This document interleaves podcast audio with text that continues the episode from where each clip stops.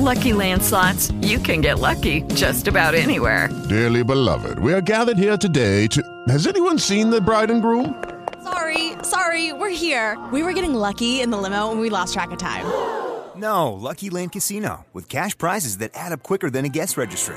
In that case, I pronounce you lucky. Play for free at LuckyLandSlots.com. Daily bonuses are waiting. No purchase necessary. Void where prohibited by law. 18 plus. Terms and conditions apply. See website for details. Avete visto il film La regina Cristina con Greta Garbo? Ebbene, dimenticatelo. L'unica cosa in comune fra la vera Cristina e Greta è che erano entrambe svedesi.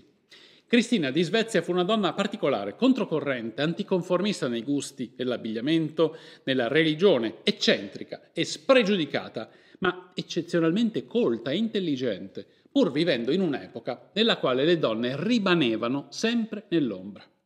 È un simbolo storico per la comunità LGBT, una donna che visse una vita unica nel proprio genere. Oggi ne raccontiamo per sommi capi la storia, l'articolo è di Giovanna Francesconi e l'editing di Annalisa Lo Monaco. Prima di iniziare vi ricordo di cliccare like a fine video se vi è piaciuto e di lasciare un commento con un suggerimento per i prossimi video. Ah, per inciso, volevo ringraziare tutti quelli che hanno fatto un ordine su pumping.com, avete eh, spaccato il sito di ordini col codice Vanilla, voi hanno regalato un paio di calze, a me hanno dato del credito per prendere delle magliette e ne ho prese un paccone, così nei prossimi video porterò un sacco di nuove grafiche.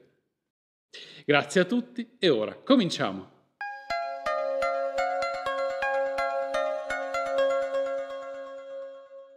Cristina di Svezia nacque il 18 dicembre del 1626 da re Gustavo II Vasa e da Maria Eleonora del Brandeburgo. Le altre due figlie dei sovrani svedesi erano morte prematuramente, mentre lei alla nascita riuscì a imbrogliare tutti, levatrice, Balia e il suo stesso padre, che la credettero un maschio. Era grande, con tanti capelli, una voce potente e probabilmente una grave ipertrofia clitoridea. La mattina dopo la nascita informarono dell'errore il re che dopo un primo momento di eh, sbigottimento e confusione fu ugualmente felice per quell'erede. Nel 1630, prima di partire per la guerra dei trent'anni, Gustavo II predispose tutto per la successione, nel caso fosse morto in battaglia. Stabilì che Cristina venisse educata e istruita come un principe e non una principessa, che fosse istituito un consiglio di reggenza per il governo dello Stato fino al raggiungimento della sua maggiore età. Inoltre, la bambina doveva essere affidata alle cure di una sua sorellastra, Caterina di Svezia, anziché alla madre, ritenuta inaffidabile e affetta da problemi psichici. Il re, in effetti, morì in battaglia nel 1632 e Cristina divenne regina a poco più di sei anni, nel marzo del 1633. Alla morte della zia nel 1638 fu affidata a una squadra, se così possiamo definirla, di nobildonne e insegnanti, un vero e proprio team che doveva occuparsi della sua educazione e di prepararla a un difficile compito, il governo di una nazione. Cristina studiava anche 10 ore al giorno con il suo tutore e con il cancelliere, Axel Oxenstiena. Vi faccio sentire la pronuncia in svedese così capiamo un po' meglio questa pronuncia di una parola che si scrive in italiano Oxenstierna e invece in svedese si, si legge in un modo totalmente diverso. Axel Oxenstierna. Ok, abbiamo capito che è questa, tenterò di ripeterla durante il corso del video. Era in grado di parlare sette lingue, discutere di politica, filosofia o religione. Lo studio non le pesava, anzi, era entusiasta di imparare e riusciva a trovare anche il tempo per studiare danza con un maestro francese. Il cancelliere Oxenstiena diceva che non era come le altre donne e aveva una brillante intelligenza. Nel 1644 divenne regina a tutti gli effetti, ma l'incoronazione venne posticipata perché il paese era in guerra con la Danimarca che, uscita sconfitta insieme alla Norvegia, dovette cedere territori strategici con accesso al mare del nord, liberando la Svezia da onerose ingerenze e tasse. Cristina venne incoronata solo nel 1650. Da subito il cancelliere Oxenstiena si rese conto che politicamente Cristina aveva idee diverse dalle sue e intendeva farle valere.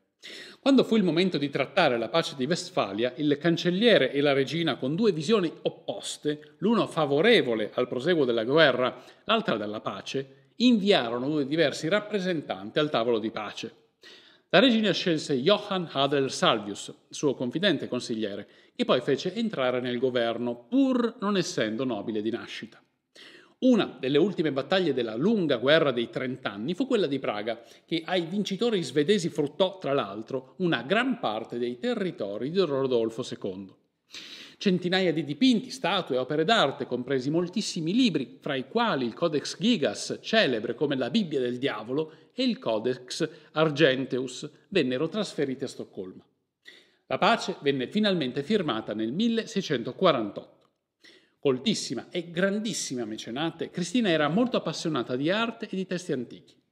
Fin dal 1647 aveva iniziato ad acquistare innumerevoli preziosi manoscritti per soddisfare i suoi molteplici interessi, soprattutto sulla storia greca antica, sulla filosofia e sulla religione. Il suo autore preferito era Blaise Pascal, che le inviò in regalo una delle sue pascaline. Dal 1646 la regina aveva iniziato una fitta corrispondenza con il filosofo matematico, il quale non era l'unico intellettuale a corrispondere con la sovrana. Nell'ottobre del 1649 arrivò a Stoccolma Renato Cartesio su invito di Cristina. I due non si piacquero molto e comunque la permanenza di Cartesio alla corte svedese fu breve. Nel febbraio del 1650 si ammalò di polmonite e morì. Le lezioni impartite a Cristina alle 5 di mattino nel gelido castello non gli avevano decisamente giovato. Cristina era appassionata anche di teatro, ne aveva fatto costruire uno a corte, dove talvolta amava recitare lei stessa, oltre ad assistere agli spettacoli di compagnie locali e anche straniere. Nel 1645 aveva poi fondato l'ordinario Post Tiender, il primo quotidiano della storia. Grazie a Cristina, Stoccolma venne chiamata Atene del Nord per l'impronta culturale e artistica che seppe dare alla città e per la raffinatezza della corte. La regina era in contatto con il mondo cattolico dal quale era attratta, attraverso l'ambasciatore portoghese Macedo, un gesuita.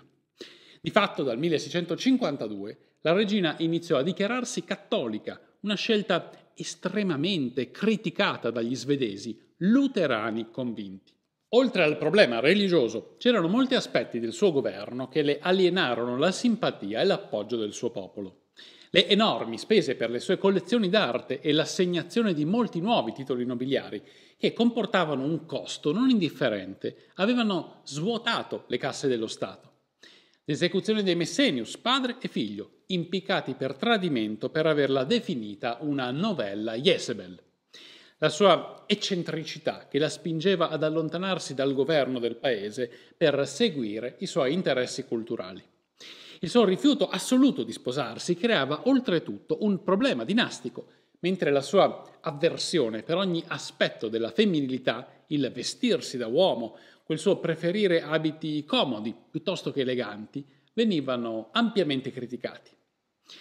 Nella sua autobiografia sostenne di aver sempre provato un insormontabile disgusto per il matrimonio e per il mondo femminile. Scrisse che il matrimonio genera una subordinazione alla quale non sopporto di sottostare. E ancora, non sopporto l'idea di essere usata da un uomo nel modo in cui un contadino usa i suoi campi.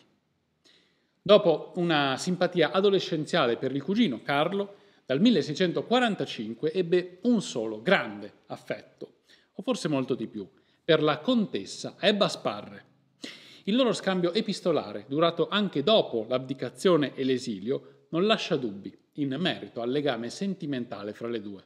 Le pressioni per il matrimonio, l'avversa opinione pubblica, la voglia di libertà e di recarsi a vivere a Roma nel 1654 portarono Cristina all'abdicazione in favore del cugino Carlo Gustavo già nominato suo erede dal 1649. Cristina lasciò la Svezia di nascosto, a cavallo e vestita da uomo, in incognito. Fece varie tappe nel suo lungo viaggio, in Belgio dove si convertì al cattolicesimo, a Vienna dove venne ufficializzata la conversione e finalmente alla sua meta finale, Roma.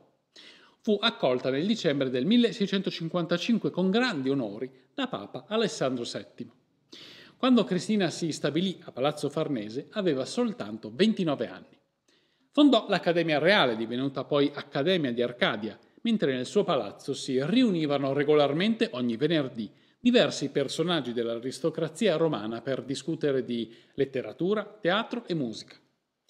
Cristina socializzava liberamente con molti uomini e il suo comportamento diede adito a diversi pettegolezzi, soprattutto quella sua amicizia con il cardinale Decio Azzolino, al quale il Papa impose di limitare la frequentazione con la ex regina.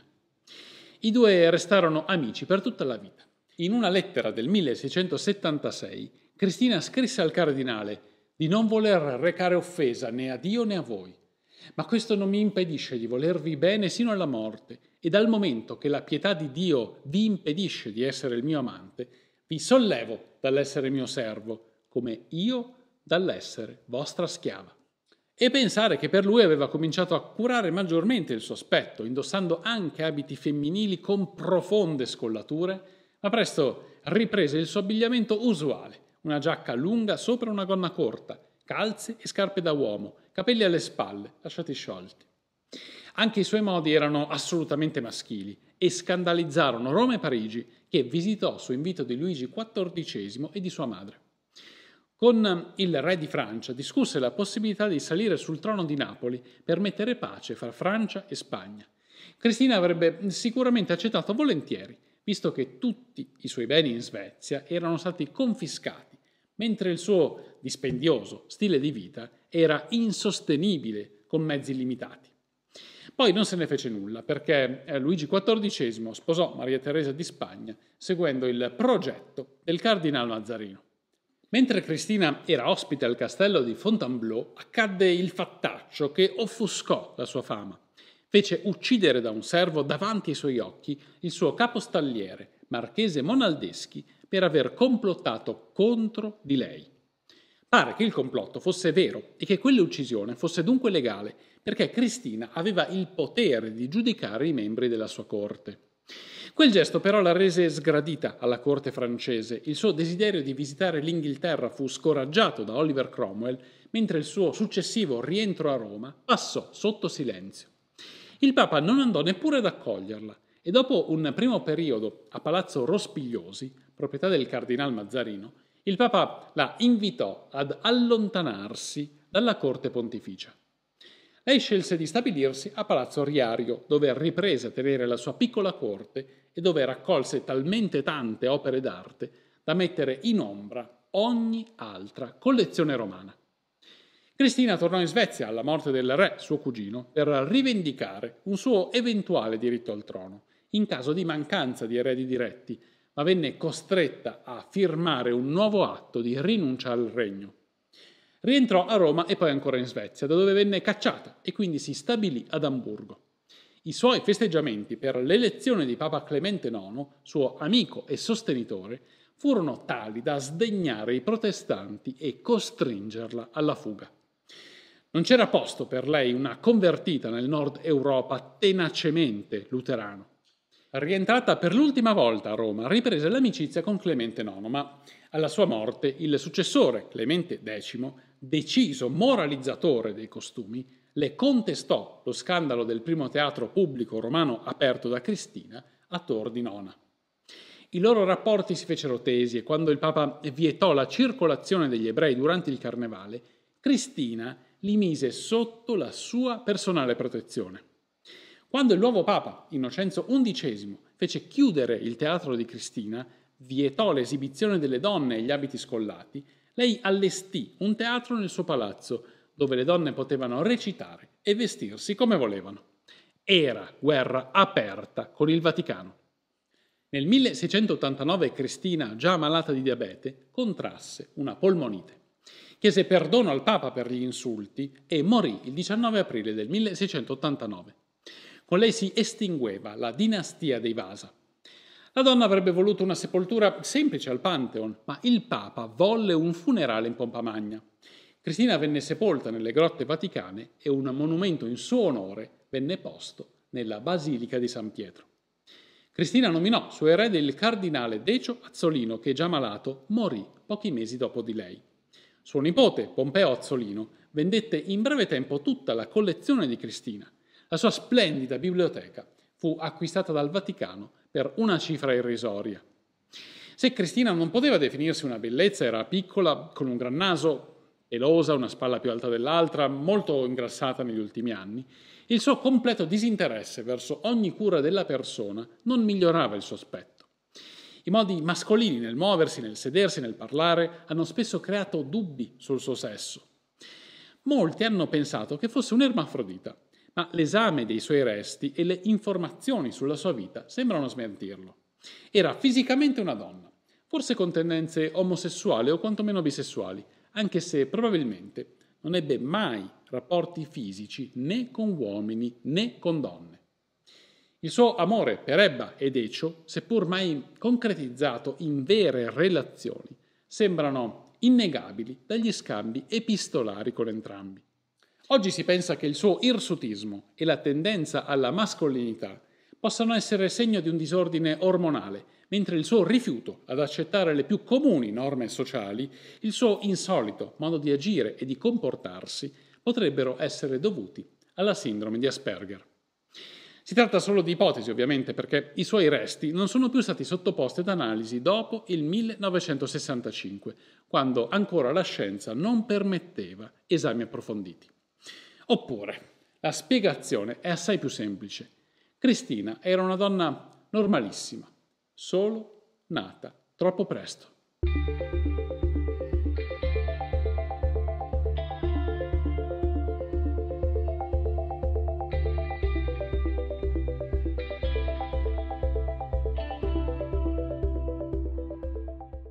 With the Lucky Land slots, you can get lucky just about anywhere.